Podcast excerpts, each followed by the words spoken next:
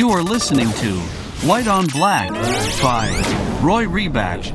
די רועי ריבק. לבן על שחור. שלום לכולם, פרק 76 בפודקאסט לבן על שחור, שיווק, מיתוג, אסטרטגיה ודיגיטל. היום הפרק שלנו בנושא איך מתמודדות מחלקות שיווק בהייטק עם משבר. אז כל מי שלא חברת הייטק וחושב, אה, אז הפרק הזה לא בשבילי, הוא ממש ממש גם בשבילכם. יש לנו אורחת מיוחדת שאני אציג אותה אחרי המוזיקה. אז אנחנו נעבור למוזיקה, נציג את האורחת שלנו ונתחיל לתת בראש.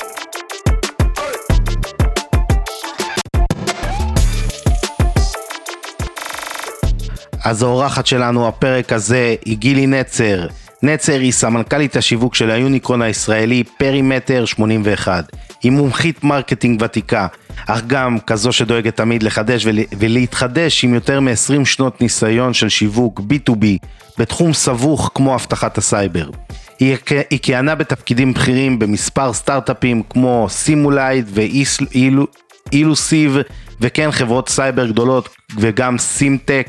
אה, מספר מאמריה בתחום השיווק פורסמו במגזין פורבס העולמי. אז לפני שאני ככה מקריא קצת מה, מה, בקצרה את הקורות חיים של גילי, אני אדבר איתכם אה, מה שאני מתרשם, יצא לי לדבר איתה לפני הפרק גם טלפונית וגם הכל, ושהיא הציגה לי את הנושאים שהיא רוצה לדבר איתכם בפרק הזה, אני פשוט לא ידעתי מה לבחור, פשוט היו כל כך הרבה נושאים מעניינים, ויש לה כל כך הרבה אה, ידע לתת לכם, וכל כך הרבה ניסיון, שאני פשוט, ש... אה, פשוט הולכים ליהנות מכל רגע ולקחת איתכם לארגז כלים שלכם. המון המון אה, כלים נפלאים שגילי הולכת לתת לכם, אז אני יכול להגיד לכם מהצד שלי האזנה נעימה, וכמובן לגילי, תני בראש, אה, ואני בטוח שיהיה מעניין. היי רועי, תודה שהזמנת אותי לפודקאסט שלך. אני חושבת שכולנו יכולים להסכים שכדי לצמוח חברה צריכה שיווק. אבל כדי לגרום לזה לקרות צריך גם לתכנן נכון עם העין תמיד פקוחה. זה נכון במיוחד בזמנים של שינוי, למשל כפי שראינו במשבר הקורונה, וזה גם נכון בתקופה הנוכחית. יש הרבה סוגים של בנצ'מרקים שיכולים לתת הכוונה לגבי ההשקעה הנכונה מבחינת תקציב, כיצד מאזנים מכירות והוצאה על שיווק, כיצד מתחלקת ההוצאה בין הצרכים השונים של מחלקת ה marketing בארגון, וחשוב גם להביא בחשבון מטריקות אחרות שיכולות לשנות את התמונה, כמו משבר כלכלי עולמי או מלחמה שפוגעת בשרשרת אספקה, ואנחנו מתחילים להרגיש את ההשפעות האלו. בואו ניקח את אחד המדדים החשובים בעולמות, בעולמות של השיווק. כמה אנחנו מוציאים, market spend, אה, או marketing spend, לעומת הגדלת ההכנסות החדשות השנתית, מה שנקרא New ARR. באופן מסקרן מאוד, למרות שהקורונה גרמה לחברות רבות להפחית תקציב שיווק באופן מיידי, לפי Insight Partners, אחת מקרנות הון הסיכון המשמעותיות, היחס הזה עמד על 46% לפני הקורונה ו-59% לאחריה. מדוע? בגלל ההאטה בקנייה, הלחצים האינפלציוניים והמחסור באירועים או מפגשים פיזיים, ובטח יש עוד סיבות. אחד הדברים שמגפת הקורונה השפיעה עליהם הכי הרבה הוא תקציבי השיווק, וקודם כל בהקשר של אירועים. נדמה שהעולם בגדול מאוד לחוץ לחזור לחיים, אבל עדיין אנחנו רואים אירועים וירטואליים ואירועים היברידיים, אז למה זה קורה? אם אני מסתכלת על ה business מול חברות בינוניות, שלפני הקורונה, כמעט 30% מהעסקאות בתחום של cyber security B2B היו נרקמות באירועים.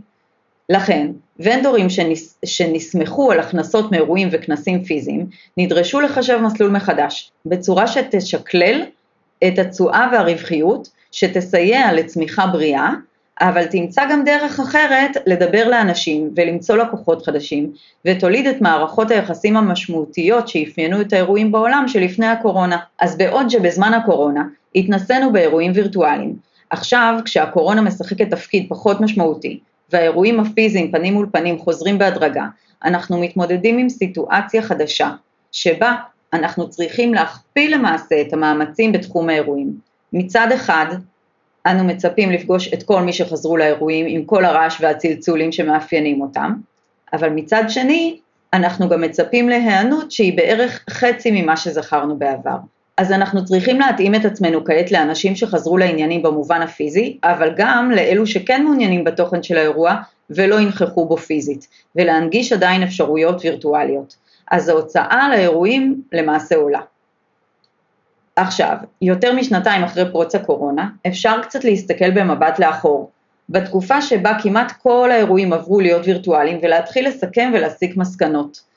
היתרונות של המעבר לזירה הווירטואלית ברורים. פחות נסיעות, פחות לוגיסטיקה, עלויות נמוכות יותר לאירועים גדולים. לעומת זאת, האירועים הקטנים עולים די אותו דבר, וגם לא יוצרים את אותה רמה של מעורבות. יש גם reach לקהלים רחבים יותר, יותר נגישות לדוברים שיכולים לדבר מרחוק, ופעם היו מוגבלים בגלל טיסות. אבל יש גם אתגרים בדרך. כשזה לא אירוע פנים אל פנים, אין תחושה של קרבה אחד לשני, אין יציאה מהמשרד, אין mingling, ואין בנייה של מערכות יחסים אה, בדרך שהיא בלתי אמצעית כמעט. וגם פחות חשיפה ופחות לידים, אלא אם כן אתה דובר באירוע, וזה שוב מעלה את ההוצאות. האתגר העיקרי כרגע הוא הצורך לפעול בשני הערוצים. אנשים כיום מצפים לחוויה שתהיה גם פנים אל פנים וגם וירטואלית.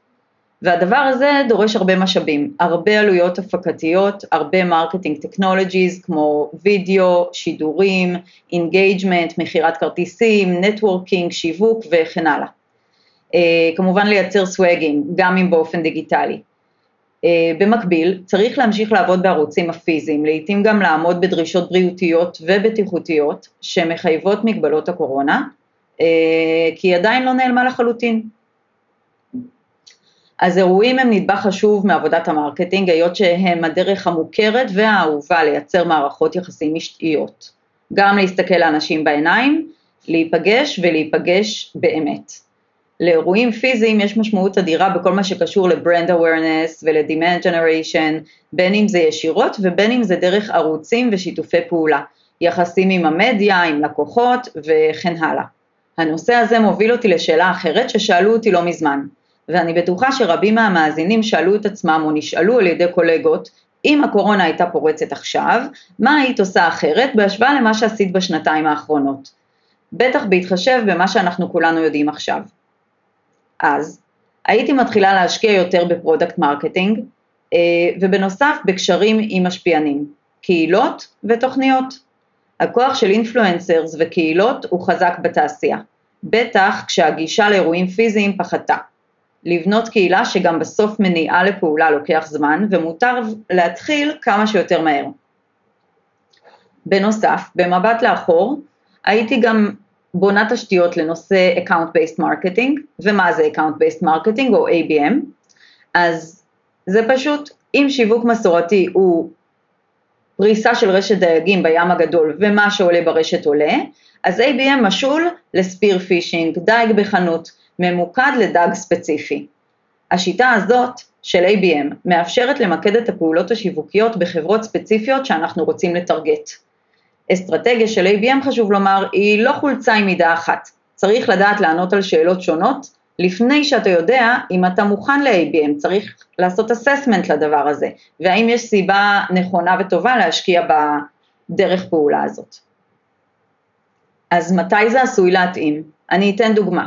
למשל אם חברה התרגלה למכור לעסקים קטנים ובינוניים, הרבה לקוחות, אבל עסקאות קטנות יחסית, וכעת התקבלה החלטה להתחיל לפנות ול target לחברות יותר גדולות. אז כיצד מתחילים?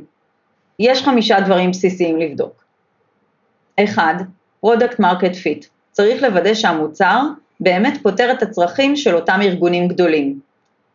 הדבר השני, צריך לזהות את הפרסונות הנכונות.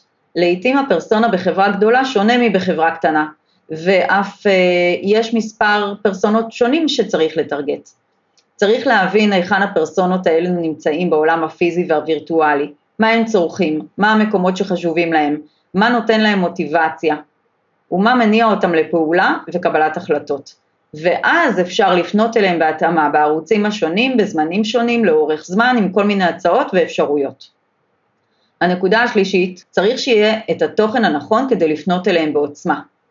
אבל בעיקר באופן מותאם אישית לצורך שלהם, לתפקיד שלהם, לשפה שלהם, לתעשייה שלהם, למה שהם רוצים לפתור ולשלב בו הם נמצאים בדרך שלהם. כלומר, האם הם בכלל מודעים לצורך שלהם, לפתרונות האפשריים, האם הם כעת בחיפוש והערכה של כל האפשרויות? האם הם כבר מתלבטים בין כמה ספקים ומנסים להבין את היתרונות של כל אחד? האם הם כבר פגשו אותנו?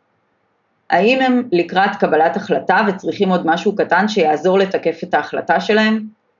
לכל שאלה כזאת, או שלב כזה במסע של הלקוח הפוטנציאלי שלנו, צריך לגשת עם חומרים והצעות מותאמות ושונות.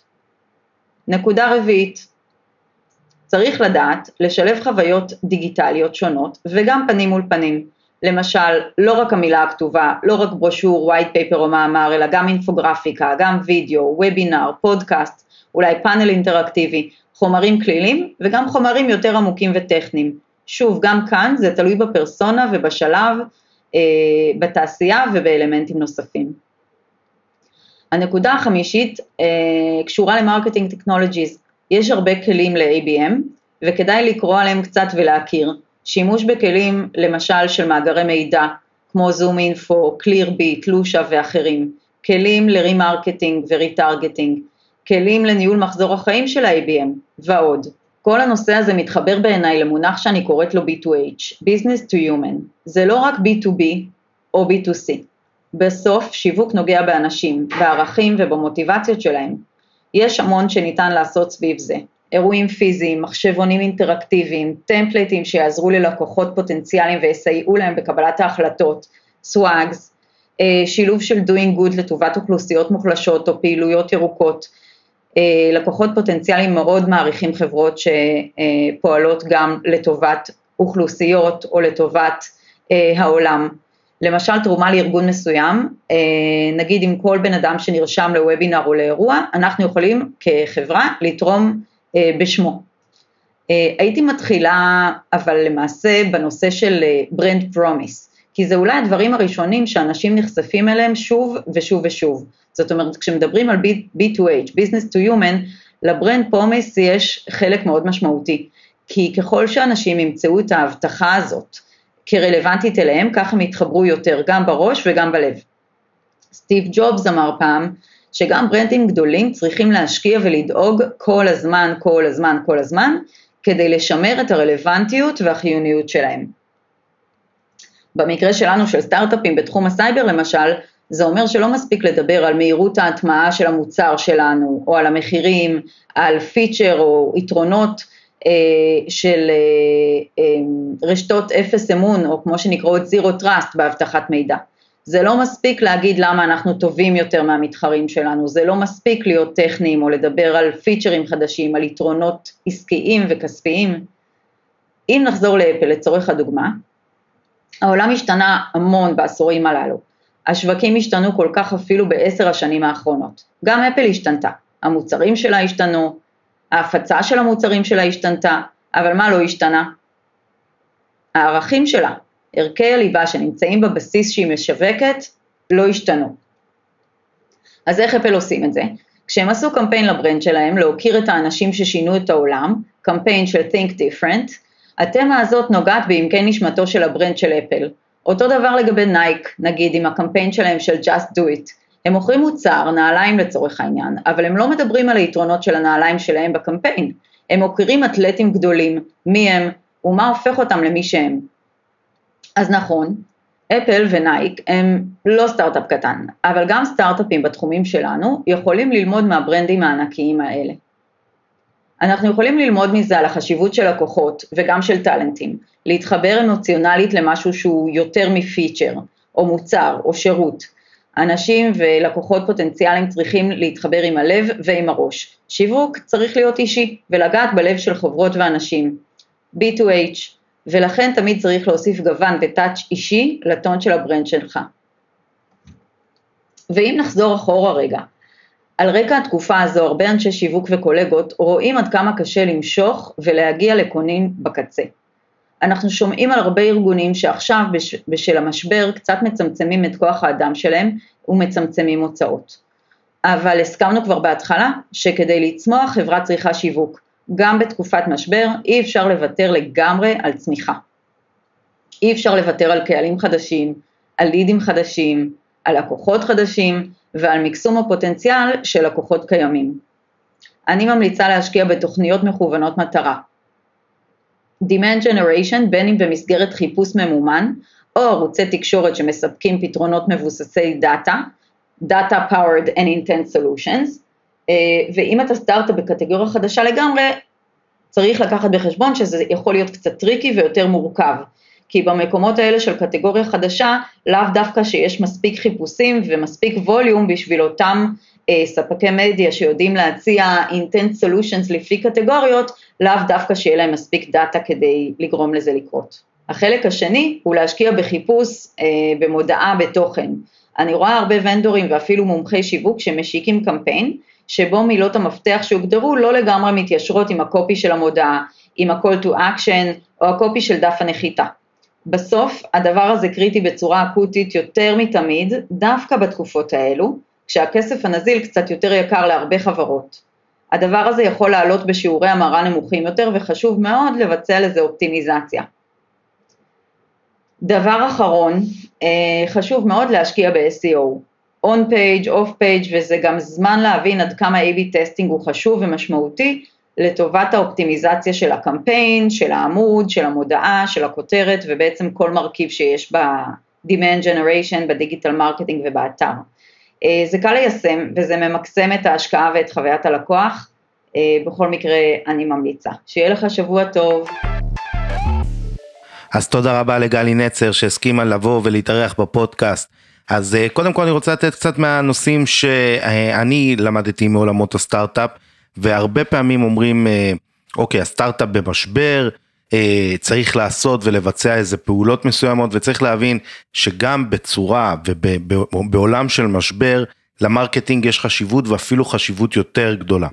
אני אתן לזה כמה דוגמאות שהם לאו דווקא נשאבים מעולמות הסטארט-אפים, אבל הם קשורים למהלכים שיכולים לשמור על החיים שלכם בעולם שהוא מאוד תחרותי. יש סיפור מאוד מוכר, ש... שיותר נכון שאלה, שאני בדרך כלל שואל, האם יש קמפיין מאוד מוצלח שכולם ללא כל uh, צל של ספק מסכימים עם זה שזה היה קמפיין מוצלח, שהוא לא הצליח להעלות את הקופות, והתשובה שאני תמיד נותן, נותן לאנשים uh, אה, לחשוב, ואנשים אומרים, לה, כאילו, אומרים לי, רגע, אם זה קמפיין כל כך מוצלח, וכולם מסכימים שהוא כל כך מוצלח, איך יכול להיות שהקופות לא עלו? זה אומר שמשהו לא תקין, זה, זה, אנשים ממש מתבלבלים בנושא הזה. ואחרי זה שאני אומר להם, אני אומר להם, תקשיבו, זה יכול לקרות, למה זה יכול לקרות הדבר הזה? כי אם נגיד יש לנו איזה משבר ויש אה, אה, אה, משהו שהוא כלכלי שקורה, והצלחנו למרות המרקטינג והשקענו תקציבים והכל, לא לרדת ולא לעלות אה, ב, אה, אה, במחזורים שלנו הכל, זאת אומרת שזה מדובר בהצלחה ענקית. עכשיו הדוגמה שאני נותן אותה זה אם נגיד עכשיו אנחנו סופר לצורך הדוגמה, שלידינו ממש אה, דלת ממול נפתח עוד סופר יותר גדול של מותג יותר אה, מוכר. וביצענו איזה קמפיין שללא ספק הוא הצלחה אדירה, ובקמפיין הזה מה שקורה זה שלא גדלנו ולא קטנו, למרות המתחרה המאוד גדול. זאת אומרת שעשינו פעולה שהיא מאוד טובה. אנשים תמיד מייחסים שיווק ומרקטינג ומכירות למשהו שאמור להגדיל. ואתם צודקים, אבל לפעמים לשמור על הקיים זאת משימה לא פשוטה בכלל, לפעמים היא אפילו הרבה יותר קשה מלגדול. אז תיקחו את זה בחשבון, שאם אנחנו מדברים על משבר, אז אנחנו מדברים על נושא שגם לשמור על הקיים ולא להיות בירידה כמו כל השאר, זה הישג שהוא ממש לא נורמלי והוא הישג כביר ביותר. אז כמובן שאנחנו מתכננים ורוצים אה, להגיע ליותר מזה, אבל לפעמים אה, המציאות, מה שנקרא, אה, קורית לנו. אז זה הנושא שרציתי לגעת בכל הנושא הזה, ומה שגילי אמרה, ואני מאוד מסכים איתה, זה כל הנושא של תוכן ושימור על מודעות למותג. ואת כל הנושא של איך אנחנו בעצם גורמים ללקוחות הפוטנציאליים שלנו, שתמיד נהיה להם אה, בראש. וגם אם נגיד זה אירועים שיש המון חברות שבאמת מתבססות על הצורת שיווק הזאת שהם לא היו קיימים ועברו לאירועי אונליין בתצורה כזאת או אחרת, יש המון דברים שבהחלט מצאו תחלופה ומצאו דברים לעשות ויש כאלה שאפילו לקחו את זה אה, צעד אחד קדימה וזה לא פגע בהם אפילו בכלום. אם מסתכלים על האירוע שמבחינתי הוא האירוע הכי גדול שיש בעולם, של הצגת מכשיר האייפון שנעשה ב, בדרך כלל לדעתי ב, בקופרטינו, שזה ההיכל של אפל, המטה שלהם, שבעצם אה, אה, אה, טים קוק, המנכ"ל של החברה, עומד על במה ומציג את כל החידושים ואת כל הדברים החדשים שהולכים לצאת. ובקורונה הם החליפו את זה לאירועי אונליין שלא נפלו בגרם, אם לא יותר היו מדהימים, מהאירועים הפיזיים האלה. עכשיו, הם החליטו ומה שהם עושים, הם עשו את זה ממש אה, אה, שילוב של סרטונים שעובר בין כל המקומות במטה עם אנשים שונים שלוקחים אותם לסביבת העבודה שלהם, בשונה מזה שאחד אחד עולה על הבמה ואני בתור צופה מצאתי את עצמי מאוד מאוד מתלהב ומאוד נשכר מהדבר הזה כדי לראות עוד דברים ועוד uh, נדבכים שונים בחברה. אז אני אומר שאם אתה חברה שהיא מה שנקרא שולטת ויש לך את האנשים הנכונים ואתה מתכנן מהלכים נכונים, אז אתה יכול להתגבר על כל מכשול. וזה משהו שהוא מאוד מאוד אה, חשוב להבין אותו, שהיה לי שיחה על זה האמת היא, עם חבר מהיחידה בלק סקוואד, אה, מי שלא מכיר את היחידה אני אספר עליה בסוף, שהוא שאל אותי מה, איך בעצם התחלת את כל הדבר הזה, למה, מתי התחלת ללמד, מתי זה, כאילו, אתה איש שיווק, למה אתה מלמד? ואני אומר, אני, זה, זה קרה ממש בתחילת הקורונה, ואני זיהיתי לאן זה הולך, ואמרתי, אוקיי, כולם הולכים לשבת בבתים, אנשים רוצים להתפתח, אנשים יגידו לעצמם, אוקיי, מה השלב הבא שלי? תשימו לב כמה אנשים שינו מקצוע בכלל בקורונה. מה קורה לאנשים, כמו שגילי אמרה, זה שיווק שהוא human to human, בן אדם, מה קורה לבן אדם עצמו, עזבו את החברות, מה, להתפתחות שלו, לדברים, ל, לרצונות שלו, האם הוא מרגיש שהוא במקום הנכון פתאום, האם הוא, הוא, הוא יעשה שינויים גדולים. ומה שאני חשבתי באותו רגע זה אמרתי, אוקיי, איך אני מנצל את הזמן הזה שעכשיו הולך לקרות בכל העולם, את הדבר הגדול הזה, שאני אה, אה, הולך בעצם לקחת את המקצוע שלי, ושאני מאוד אוהב אותו, ואני הולך ללמד אותו עוד הרבה אנשים איך לעשות את זה. ואני יכול להגיד לכם שבגלל הסיטואציה והטיימינג והפעילות המאוד מהירה שלי, אני פעלתי בצורה מאוד מהירה. היה לי החלטה, תבינו, בתקופה הזאת נולד הפודקאסט, בתקופה הזאת נולד העמוד אינסטגרם שלי. אני הייתי מתעסק בזה הרבה זמן, תמיד שנאתי לעשות את הפרונט, כאילו להיות בפרונט, אבל ברגע שלצורך העניין אתה מזהה איזה משבר או איזה בעיה ואתה צריך לפעול, אז אתה פועל בכל הכוח.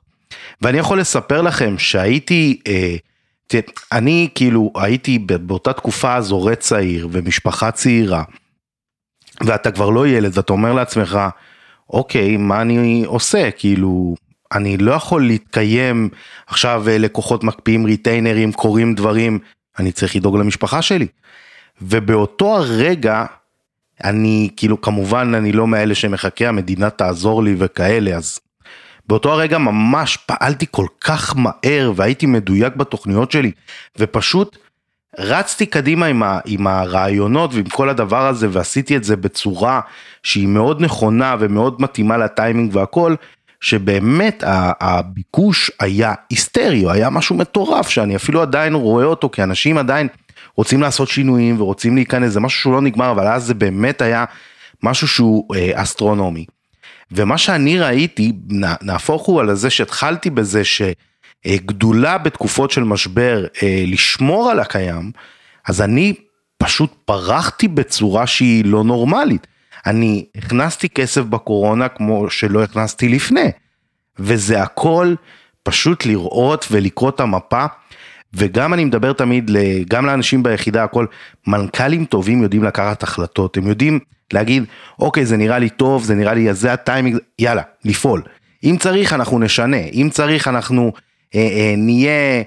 אה, עלייה וללוף שאני מאוד אוהב אותו אומר להיות פלסטלינה לדאוג להתאים את עצמך ולא להיות מקובע אנחנו בעולם כזה אנשים שלא יודעים לפעול בזמנים ולא יודעים לנצל טיימינג או לזהות משהו שהולך להתפתח או אפילו אם לא מזהים את זה והתחזיות אומרות שזה לא יקרה להשאיר כמה מהלכים למצבים הספציפיים האלה, זה יכול להיות מאוד בעייתי. כי גם אם זה ב-20% יקרה ו-80% לא יקרה, עדיין יש פה 20% סיכוי, אנחנו לא יכולים לשים, אז זה אומר שאנחנו תמיד צריכים לראות איך אנחנו חושבים קדימה, איך אנחנו מתקדמים עם האסטרטגיה הנוכחית, אבל בכיס יש לנו תוכניות, התוכניות האלה צריכות לשמור עלינו, לא משנה מה קורה. ובהחלט אני, אני, אני, גילי נתנה לכם פשוט טיפים מדהימים איך ליישם דברים כאלה גם בזמן משבר, ואני בטוח שזה גם כלים שאם הם עובדים בזמן משבר, הם כמובן יעבדו גם נהדר לא בזמן משבר, ואני ממליץ לכם לקחת את הפרק הזה, ולא משנה גם אם אתם לא שייכים לעולמות ההייטק, כן, דיברנו הייטק ודיברנו חברות גדולות וגם הדוגמאות, אבל גם עסק קטן לצורך הדוגמה. עסקים קטנים פשוט לקחו את כל הנושא הזה וגם סופרים עשו משלוחים והכל, אז אני אומר, לא משנה איזה עסק או איזה שיווק או משווקים, אתם משווקים עסקים גדולים או עסקים קטנים, אתם צריכים לשים תוכניות מגירה ולראות איך אתם בעצם לוקחים כל תקופה, לא משנה איזה, ובודקים מצד אחד אסטרטגיה ששם עם הערכים שלכם וכל הדברים שלכם אתם רצים קדימה, ולהיות גמישים ולהשאיר מקום לטקטיקות משתנות ולדברים שעשויים להשתבש בדרך. כמה זה חשוב? חשוב ברמת הקריטי, יש עסקים שנסגרו שיכולים להעיד לכם על כך, יופי יופי. אז אנחנו כמובן כאן שזה מה שנקרא לא יהיה אה, בזמן שלכם ובמקום שלכם, ולכן אני אומר לכם בצורה הכי חד משמעית, תתכננו את הנושאים האלה כמו שצריך. תבדקו מה הולך להיות. אל תעצמו עיניים מדברים שקורים גם בעולם האמיתי, זאת אומרת, גם אם אתם בדיגיטל, חדשות ודברים ובורסות ונפילות. עכשיו זה שם, יכול להיות שזה יהיה פה. אותם האנשים שצפו בקורונה שקורית בסין והאנשים עם מה שהיה שם, פשוט אמרו כזה, אה, לכאן זה לא יגיע. והשאר היסטוריה. אבל שאני צפיתי בזה בסין, כבר ישר, טוב יאללה, פודקאסט, עמוד אינסטגרם, הכל, רעיון, מתחילים לרוץ, תוך כמה חודשים זה היה פה. וכשזה היה פה אני הייתי מוכן. אותו דבר, יש דברים שנוחתים עלינו בבום, ויש דברים שאנחנו יכולים להתכונן להם. רבאק, אם אתם יודעים את זה, תתכוננו לזה. אז זה באמת, מה שקיבלתם בפרק הזה, טיפים סופר סופר חשובים על הנושא הזה ותהיו מוכנים, זה משהו שהוא priceless מבחינת העסק שלכם, מבחינת הארגון שלכם. תשמרו עליו, בסופו של דבר זה לפעמים רק מפרנס אתכם, לפעמים עוד עובדים, זה משהו שעבדתם והשקעתם בו שעות וכסף ו- ורצון, ואני בטוח שכל אחד רוצה את ההצלחה הכי גדולה שאפשר, וזה משהו שלפעמים אנחנו נאלצים להתמודד עם אה, משברים ואתגרים, ותהיו מוכנים להכל, תהיו אנשים, תהיו גמישים לדברים שקורים בעולם ולא ללכת ראש בקיר. זה מסר שהוא מאוד חשוב ומאוד מאוד חשוב לי גם ש... שתיישמו אותו, שלא תעצמו עיניים ותגידו אוקיי לי זה לא יקרה כי מי שאמר את זה כנראה כבר אה, העסק שלו לא איתנו. הוא איתנו אולי קצת פחות טוב, אבל העסק שלו בטוח לא טוב ולא איתנו. אז אה, אני רוצה להגיד תודה רבה לגילי שהסכימה לבוא ולהתארח בפודקאסט. אני רוצה להגיד לכם תודה שאתם מאזינים כל שבוע מחדש, אני תמיד אומר את זה, אבל זה ממש ממש לא מובן מאליו. אני רוצה להזמין אתכם לשמוע ולהאזין לעוד 75 פרקים לפני הפרק הזה. המון המון פרקים, המון תוכן, המון אורחים מעניינים. מי שלא מכיר את היחידה בלק סקוואד, שתי מחלקות, מחלקת אה, פתיחת סוכנות פרסום ומחלקת אה, יזמים ועסקים. כל מי שרוצה לפתוח עסק, לקחת את העסק שלו קדימה, אה, לרמות הכי גבוהות שזה מחלקת עסקים, ממש לומדים שם את כל הכלים, את כל הטריקים, כדי להיות מנכ"לים שיודעים לשווק את העסק שלהם, מנכ"לים שיודעים לנהל את העסק שלהם מכל הבחינות.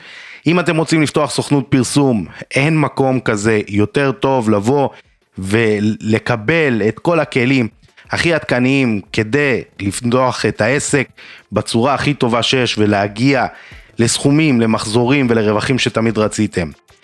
ים של מאמרים בבלוג שלי, מוזמנים לקרוא, עמוד אינסטגרם, לינקדין, אני בכל הפלטפורמות. מודה לכם שוב שאתם מאזינים, נתראה בפרק הבא, יאללה ביי.